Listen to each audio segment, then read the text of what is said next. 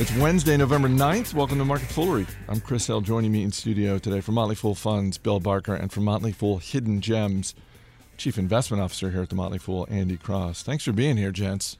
Great day to be here. It is a great day to be here.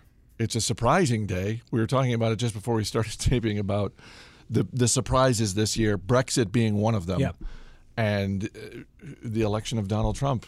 Uh, we're going to put it in the same category just because the pollsters Everybody else is. well, everybody else is, and rightly so. When you look at you know how the polls were shaping up and, and the conventional wisdom going into the election, um, it, it- I was reminded I was reminded this morning of the uh, the great Mark Twain quote: uh, "It ain't what you don't know that gets you into trouble; it's what you know for sure that just ain't so." So true. And that, So true in investing. I mean, that is just spot on when it comes to investing. I mean, if you think you absolutely know something is guaranteed to happen, chances are you don't know. yeah, it is that certain. Well, which in this case would have been, well, Hil- Hillary Clinton is going to be elected, and then the market will like that. So Yes. it'll go up. It'll finally be, you know, relieved. Yeah. right, and The certainty of knowing. And last night, as the votes were coming government. in at, at a certain point, as Donald Trump's lead was increasing and the certainty that he was going to be elected president was increasing,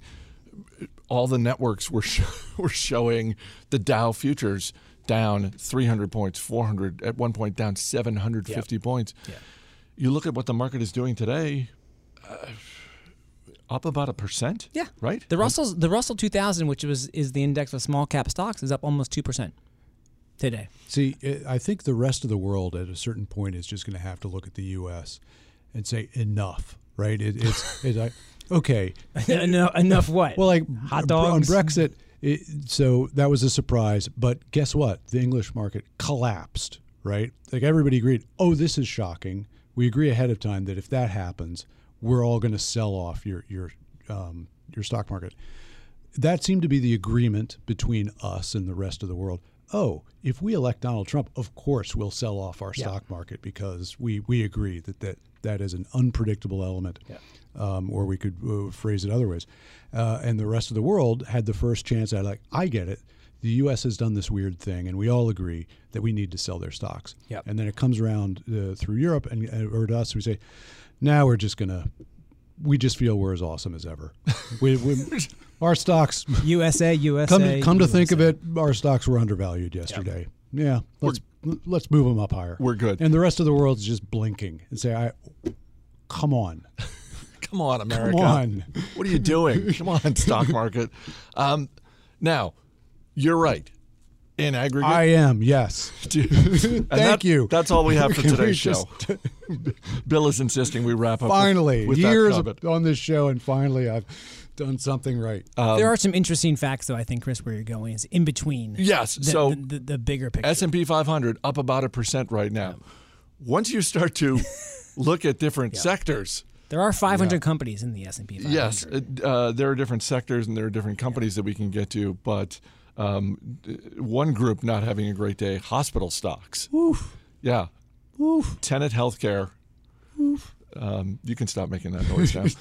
um, you know, uh, the, we've talked before about how prognostications of what a candidate's election to the White House is going to mean for certain industries, a lot of times those are wrong.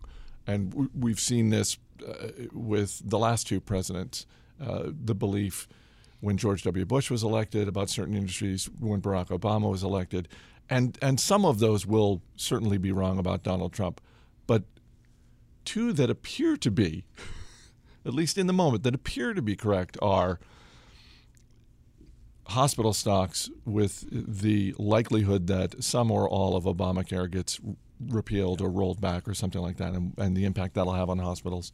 And on the flip side, what we're seeing today with, for lack of a better term, infrastructure stocks with steel, materials, that sort of thing, and, and the belief, probably rightly so, that one of the first big pieces of legislation that President Trump will, will push is some sort of significant infrastructure spending bill. And so, you know that infrastructure ain't Yeah. going to build itself. Yeah, let's build things. I think that is one of the areas where there's um, agreement uh, between the political parties and um, outside of the political parties that just building some stuff to replace the stuff that is destroyed or, or falling apart seems to be worth doing. And uh, I don't know uh, entirely why it hasn't uh, gone through better off of the um, you know the plans over the last six years, um, but I think that that is we're seeing it in uh, stuff like uh, Astec and uh, Vulcan Materials, which are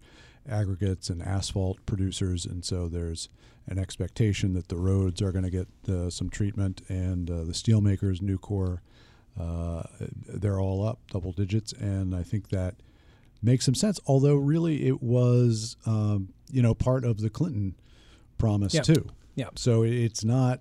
Maybe you can think that that, that it's it'll happen faster, or because uh, that there is no division. Uh, maybe it, it's that also that everybody is aligned on the Republican side between House, Senate, and, and President. You can actually move something through Yes. uh, in a way that you couldn't, even if it even if it was agreed upon Yeah.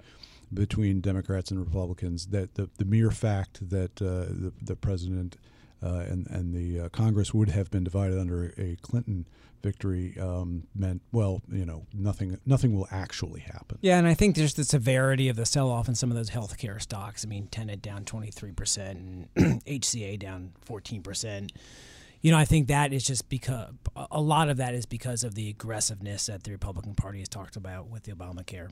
And, and, and, and fighting that and trying to and trying to repeal parts of that and the expectation that they will as a now that they control both houses of Congress and the White House, they, they will go aggressively against that. So obviously, the market is forward looking, tends to be forward looking only ahead of a, couple a couple days or a month at, best. I think some at, at times.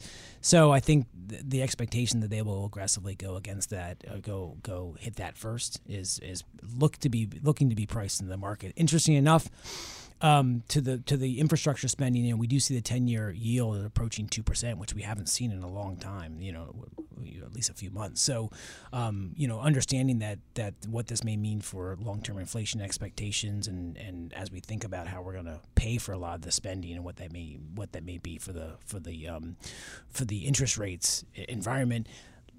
I don't know if we'll see a Fed act in December. We might. I mean, you know, they're data driven, so it's going to depend on the data. But like that, you know, it may hold off a little bit of the of the Fed action that I think everyone was expecting um, to come in December. We we may not see that now. You mentioned the Nasdaq. Um, part of what's pushing up the Nasdaq today, the, you- you look at the Nasdaq Biotech Index. That's up about seven percent today. So you know, obviously, not a great day for hospital stocks, but uh, there are certain pockets of the the broader healthcare and pharmaceutical space that are doing well. Yeah, pharma uh, certainly the uh, you know way that uh, Clinton had come out against drug pricing and uh, uh, the headlines that that was getting. So healthcare is not a monolith. Um, it's it's relatively easy uh, to separate the hospitals out Yeah. uh, in that uh, they always benefited from uh, Obamacare. Uh, that is, hospitals are going to get used. They're going to get used in the future, they, whether Obamacare is around or not, but whether they get reimbursed for what they provide uh, is is the question. And uh, pharma, uh, there is a lot of uh, effect that the government can have on pricing, and certainly Clinton was uh, willing to portray herself as going to be aggressive on on counteracting some of the price hikes. That's off the table. Trump hasn't been as vocal about that. Uh, you know, he's mentioned it, but I don't think it's a, it's Yeah. a serious issue for him. You know, it'll be interesting. What I what I am really interested in thinking about is is um, in, a, in a Trump presidency, and there's so much unknown. Like we just don't know really what. I mean, we the, last night his his um, acceptance speech or his his you know self congratulatory speech was was much different than what we saw. You know the the the, the blustery uh, Trump we saw the, during the campaign. So what kind of Trump we get and what he does is still a big uncertainty. But like global trade, he's been so aggressive in talking about um, uh, the the the uh, negative effects of so many of our global trade agreements. So like thinking about shipping companies or any any company that is really involved in global trade, like how does that impact what does a Trump presidency impact? Um, how does it impact those businesses? And like we're analysts, right? So we're studying how these, what we think the impact on the cash flows for these businesses, because that is what's going to drive the valuations of these companies and their growth prospects. So, you know, thinking about those those the impact of a Trump presidency and a, and a, and a Republican Congress and the pairing of those two together and what it may mean for the cash flow of some of those companies that they've been aggressively targeted over the last few months. Uh, so I, I think that um, you know one of the other sectors that is uh, getting having a good day, the rails, uh, coal. If, if, there was one thing, and I, I, think I said this on this show, I know I said it elsewhere, to bet that that would really change uh, in terms of its prospects from this presidency uh, would be coal, and certainly the rails that move coal yep. are are moving up today uh, boy, there aren't that many coal companies publicly, you know, left. Uh, it's been a tough, tough spot not, to be in. Not just four years or eight years. Yeah. You know, it, it's a decade. Yeah. It, has been a tough go for coal. Trump has aggressively promoted uh, what he, uh, not specifics about what he would do for coal, but just his support and, and that under a Trump presidency, coal would, you know, come back. And and so I think that we're seeing uh, the rails as sort of an indirect play on that. Yeah, it's interesting to think about. Does does today's news, last night's news, how for an individual investor, Chris, like thinking about what do they do today? You know, talk, talking about what do I do now? Markets were gyrating all over the place last night. Now I come in and the Russell's up two percent, and the S and P's up a percent. And now it seems like wait, so all that. I mean, this is the way markets react. They're very mercurial in nature. They ebb and flow constantly all the time. Investors, traders trying to figure out how, what to make sense of this. You know, from from our perspective, we're looking at three, five, ten years trying to find the investments. Um, I think continuing to remind investors that if you are invested in equities, you are going to see days like this and months like this that would markets are moving all over the place. Brexit, we saw the drop four or five percent that day. They've all snapped back. Most of those markets have snapped back since then. Um, to surpass that those drops and make up more than that. So this is the way that markets react, and individual investors have to be aware that they're invested in, in stock markets.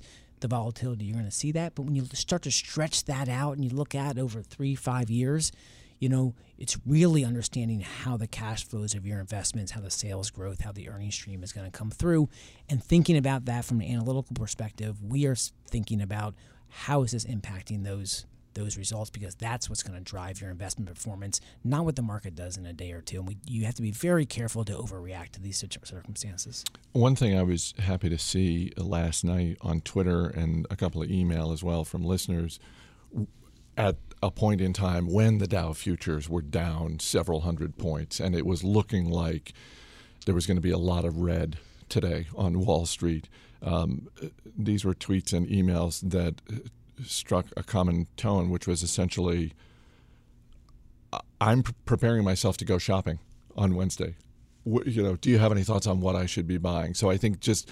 I agree with you, Andy, that you know, we're we're bottom up investors. We focus on the business, but just recognizing that there are these events that happen, and even if you just as an investor say, I just ha- want to have a contingency plan, a checklist of when there is some outside event that does have a big impact on the markets in general, that I've got my checklist of, oh, okay, I, either I've got some cash already put aside and I've got my watch list, or it's I don't really have my cash, but I've got my watch list of stocks that I'm looking to buy if they go on sale. And I've also got my short list of stocks in my portfolio that these are numbers one, two, and three on my list to sell to free up the cash to mm-hmm. go shopping.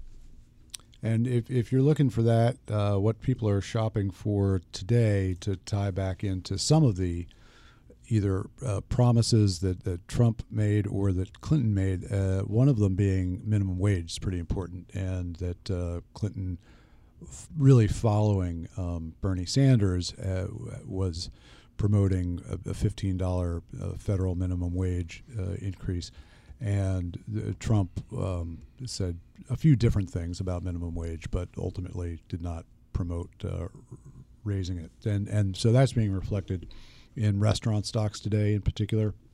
We're seeing things that uh, like uh, Panera's up about four or five percent. Uh, Texas Roadhouse, same, uh, and and they have heavy labor costs which Yeah. are directly tied to minimum wage, and so it's a relatively good day for restaurants. They they can probably look at, and investors in them can look at the the margins that they can expect from them and think not just today and tomorrow, but this is a this is a long term relief from the perspective of the margins of the restaurants and, and the profit margins. Is, you know, there, there's no free lunch. If there are people out there who are going to make less money because minimum wage is not raised, uh, that will affect uh, consumer staples. You know, and the ability of some, you know, uh, uh, you know, lower middle class or, or lower class uh, families to, to buy more Yeah. consumer staples. So there there's no as we see, there are a lot of sectors uh, re- re- reflecting some fairly dramatic changes in investor sentiment in relation to what the election promises were,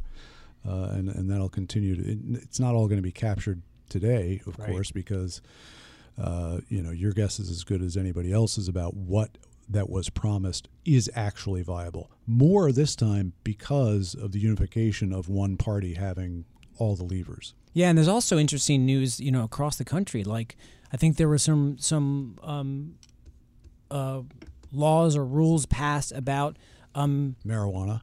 Marijuana or or or, or soda. where you were going? Soda taxing, soda taxes, or or um, uh, or restricting the amount of soda. So we see a lot of our soda co- beverages companies down um, in in uh, today this morning's trading um, are down two percent. You know, from when it, one of the worst performing sectors in the in, in the Dow. So, uh, you know, understanding how all of these these puts and takes are really affecting your companies and what it means for the future prospects is important. Um, but it's also uh, what's almost more important from the investor's perspective, from a psychology perspective, is really understanding how you as an investor manage this kind of volatility because this won't be the first time hasn't hasn't been the first time and it certainly won't be the last because we will have days like this. And understanding chris like you said what is your plan? Do you have money allocated? Do you want to have money money allocated? Do you have your list of stocks that you want to go shopping for if the price is right or some of those that you want to sell? And being able to look at the volatility as an advantage as an opportunity because really that is the time when you in, in, in the great times of volatility that investors can really make the most uh, with their capital. And Bill, you mentioned the fact that you've got both houses of Congress and the Oval Office controlled by one party. That does certainly increase the likelihood that legislation of all shapes and sizes gets passed. Uh, go back to 2000, and and I think I, where where I was going with this was I think at least part of what we're seeing in the market today is just the certainty that you know one candidate was elected with a majority you know it's not going to be contested.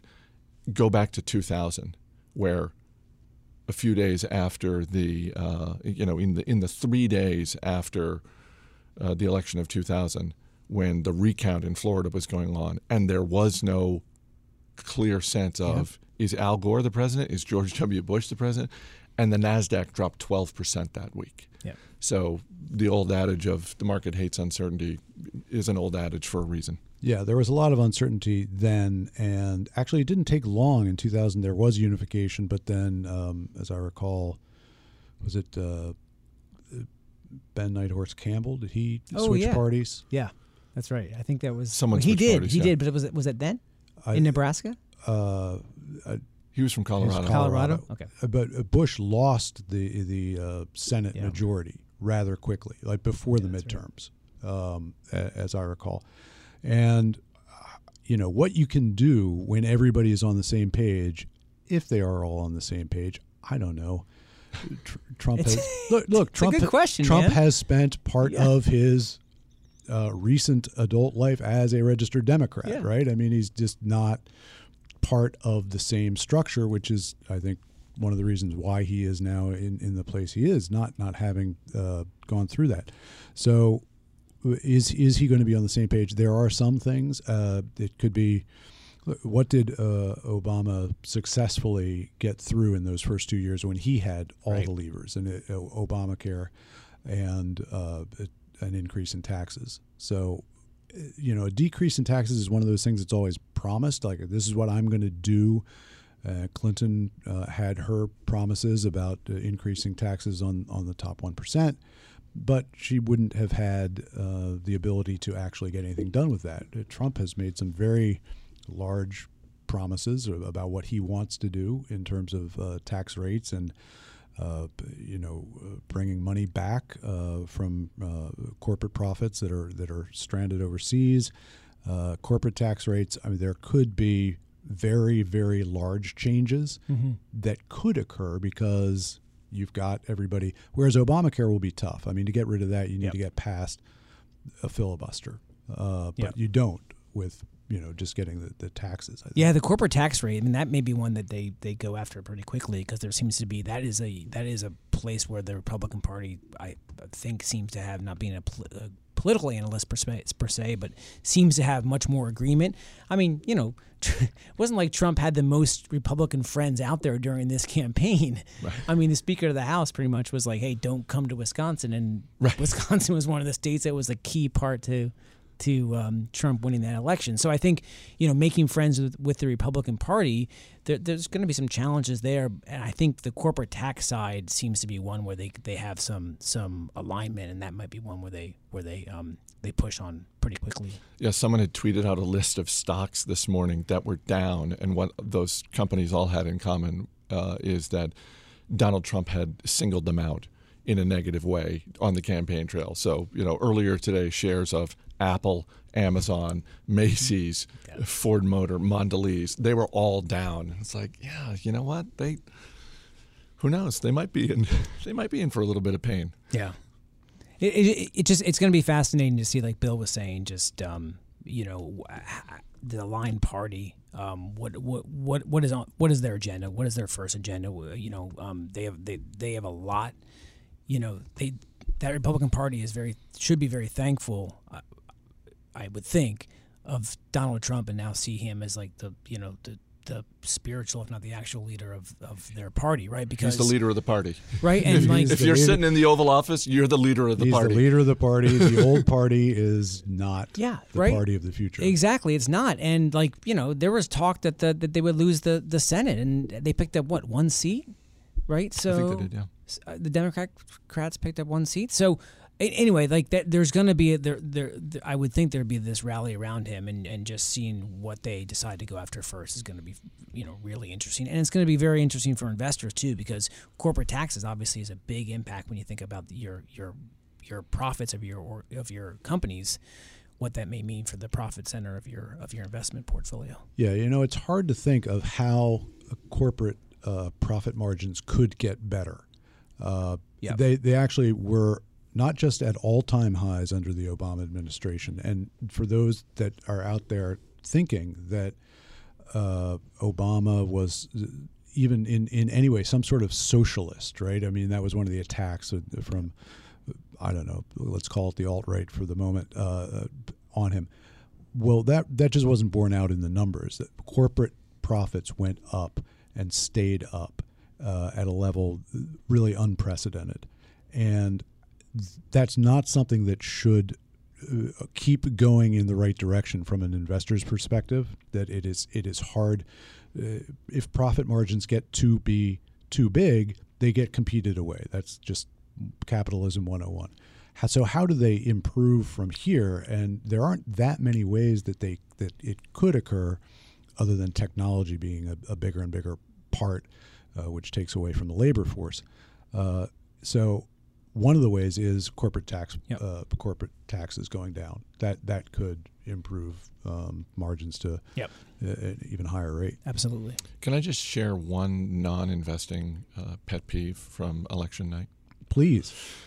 So I'm watching the returns and I'm I'm flipping uh, through all of the channels. I'm just going back and forth all the news channels, um, and they all do something that uh, I think smacks of uh, is just a little pathetic. And I, would love to see uh, some of the networks, if not all of the television net- networks, stop this. And, and here's what it is they've all got their graphics and music package for when they're prepared to call a state for one candidate or the other.